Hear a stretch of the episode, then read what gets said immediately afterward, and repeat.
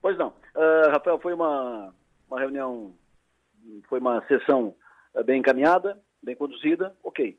Uh, deu o previsto em relação ao presidente da Assembleia, ok, o acordo já estava fechado desde antes de ontem à noite, quando foi para o ar a candidatura, quando bateu o pino a candidatura do Zé Milton Schaeffer, o PL, Partido do Governador Jorginho, os operadores políticos do governador Jorginho e o próprio governador Jorginho Melo, que estavam apoiando o Zé Milton Schaeffer, entenderam que iam perder a eleição, não tinha como fazer 20 votos. Se o governador Jorginho entrasse em campo, se debruçasse no, no processo, ele poderia até ganhar, mas ia ganhar por pouco, ia dividir a Assembleia e teria problemas depois na sua base de apoio para aprovar projetos, reforma, que vem agora, reforma administrativa e assim por diante. Não quis correr o risco, Jorginho optou por abandonar o Zé Milton Schaeffer e se abraçar ao Mauro de Nadal, que seria o vencedor da eleição. E com isso o Mauro foi eleito por praticamente todos. O Zé Milton saiu de mãos abanando. Uh, o Zé Milton é um deputado de muito crédito na Assembleia, tem boas referências, não tem rabo, é um, é um deputado bem quisto por todas as bancadas, mas não conseguiu fazer 20 votos. E, e repetindo, foi, de certa forma, abandonado pelo governo e pelo PL é, que e saiu do processo de mãos abanando. Quando eu digo de mãos abanando, não teve nenhuma compensação. Ele não perdeu a presidência, mas ficou com a primeira vice-presidência, com a segunda vice? Não, não ficou na mesa de diretora, não pegou nenhum cargo na mesa, não vai levar nenhuma comissão técnica, nem cargo no governo, nem a liderança do governo. Volta a ser deputado, teve uma experiência, ele mesmo disse, está no quinto mandato, e ele disse, foi a maior aula que eu tive, e ficou, fiquei convencido que tenho muito ainda a aprender aqui na Assembleia Legislativa, foi surpreendido uh, por alguns fatos. Ele entendeu que a bancada do PL, com 11 deputados, 11 votos, mais o apoio do governo na sua candidatura, ele faria maioria rapidinho. E não fez, empacou nos 16 votos, não passou disso e perdeu o jogo. Deu Mauro de Nadal presidente, fortalece o MDB. Fortalece o Mauro, mas fortalece o MDB. O MDB que ainda não acertou com o Jorginho a entrada ou não no seu governo. O MDB que vai conversar agora com o Jorginho. E agora não é mais o MDB com os seus seis deputados. É o MDB com o presidente da, da Assembleia, que vai sentar com o Jorginho e vai dizer: nós queremos duas secretarias para participar do governo. O Jorginho estava oferecendo uma. E é por aí que a conversa vai começar com o MDB. Voltando para a eleição de hoje, o deputado do Sul, o deputado da região, o deputado, o deputado Minotto, o Rodrigo Minotto, deputado PDT, está na, está na mesa diretora. É segundo vice-presidente. É o único deputado do Sul que está na mesa diretora da Assembleia, é um dos vice-presidentes da Assembleia. Mas o Minotto não estava no jogo, entrou na, no jogo como primeiro vice ontem, dormiu vice, primeiro vice-presidente da Assembleia, acordou fora do jogo, 7h20 da manhã, já tínhamos a, a informação, entrevistei ele aqui na sua maior e perguntei, deputado Minotto, o senhor está uh, tem, corre risco a sua indicação? Ele disse, olha, estou sabendo disso agora, estou indo para uma reunião e tal. E na reunião ele foi comunicado que estava fora. Tinham tirado ele numa encrenca com a deputada Ana Campaiolo, com a, com a bancada com a bancada de esquerda da, da, Assembleia, e aí tinham acertado que nem a Ana Campaiolo nem a esquerda iriam para a mesa diretora. Com isso, desculpa, com isso, o Rodrigo fora, o PL havia ocupado a primeira e a segunda vice-presidência da Assembleia Legislativa. Isso até às oito e meia da manhã. Aí as conversas uh, foram retomadas. Conversa vai, conversa vem, conversa vai, conversa vem, e acabaram recolocando uh, um espaço para o Rodrigo Minotto na mesa diretora, só que aí segunda vice-presidência. Então, uma vitória para o Rodrigo, que não estava no jogo, entrou, saiu, voltou, e é o, é o único do Sul, o único deputado do Sul, que está na mesa diretora da Assembleia Legislativa, cargo de segundo vice-presidente. Sai também fortalecido esse processo o deputado Júlio Garcia. Deputado Júlio, que já foi presidente da Assembleia duas vezes, foi um dos pilares importantes na candidatura, na, na preparação, na montagem do jogo, do quadro para lançamento da candidatura do Mauro Nadal. Foi um dos responsáveis por montagem e encaminhamento das articulações para o Mauro fazer rapidinho 24 votos, maioria na, na Assembleia. Depois o Júlio foi assediado pelo governo, pelo governo Jorginho, pela bancada do PL para ser ele o candidato de consenso.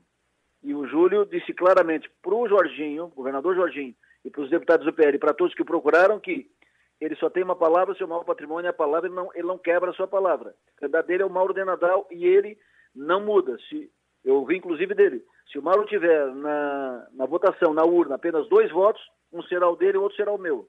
Então, nessa posição do Júlio, o Júlio só mudaria de posição se o Mauro retirasse a candidatura e comunicasse a ele, Júlio, tô fora, tu és o meu candidato. Aí o Júlio iria se articular.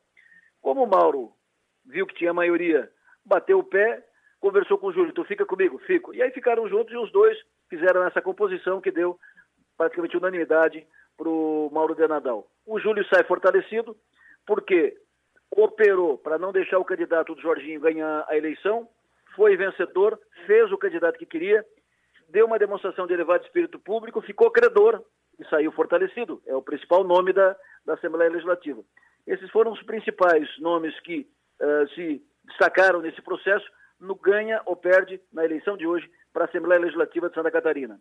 Aqui para a região, é importante que tenha um deputado muito fortalecido, e aí fortalecido tem trânsito no governo, como é o deputado Júlio Garcia, que deverá liderar a bancada dos oito deputados do Sul Catarinense. E é importante aqui para nós da, da, região, aqui para a nossa região onde vivemos, que tenha um deputado na mesa diretora da Assembleia, porque isso representa facilidades também de acesso nas instâncias de poder e uh, tem uma representatividade maior para encaminhar pleitos aqui da região. Então, da mesa da eleição de hoje na Assembleia Legislativa, eh, a eleição de hoje, tudo transcorreu eh, da melhor forma, dentro do previsto. Mauro de Nadal, nós já cantávamos essa pedra que o Mauro seria eleito e só não seria eleito se retirasse a candidatura e aí o eleito seria o Júlio, foi o que aconteceu. E depois, uma, encaminhado também uma boa notícia para a região, a entrada de um deputado do Sul, um deputado da região, na mesa diretora. Ok.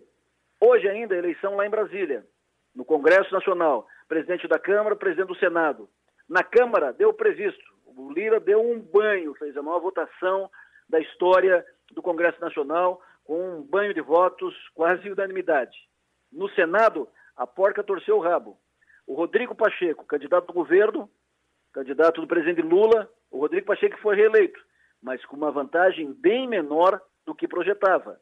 O Rogério Marinho perdeu a eleição, era o candidato Bolsonaro dos bolsonaristas, mas fez 32 votos, muito mais do que os operadores do governo esperavam.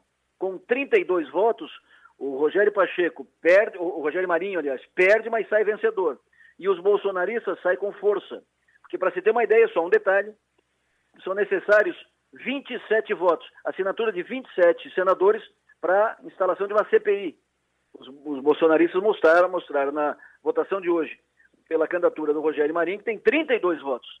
Então, o grupo bolsonarista sai fortalecido do Senado Federal. O Rodrigo Pacheco é reeleito mais enfraquecido, não com a força que tinha, e vai, evidentemente, ter que conduzir os trabalhos no Senado de uma forma eh, mais cautelosa, não tão, não tão vinculado ao governo, porque ele tem ali dentro de casa um grupo que é forte, que é anti-governo, e que se uh, Rodrigo Pacheco não seguir uma linha de isenção ou de uh, neutralidade, ele pode ter problema dentro de casa.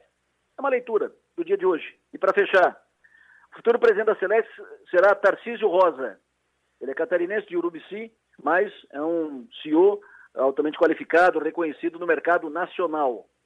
Ele será futuro, ele é futuro presidente da Celeste. O nome dele já foi encaminhado pelo senador, pelo governador Jorginho Melo para os conselhos para, para devida aprovação.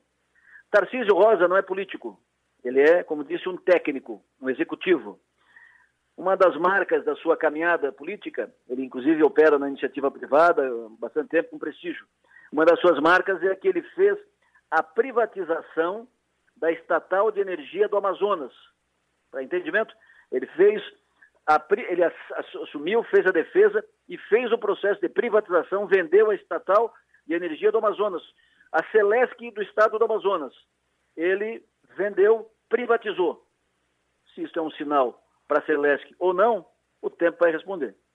Eu volto para o ar amanhã às sete da manhã aqui na Sua Maior. Que todos tenham um bom descanso, sucesso e energia. Até amanhã. Pense nisso. Oferecimento. Empresas Radar. Verão seguro é sentir-se protegido. Criciúma e Araranguá.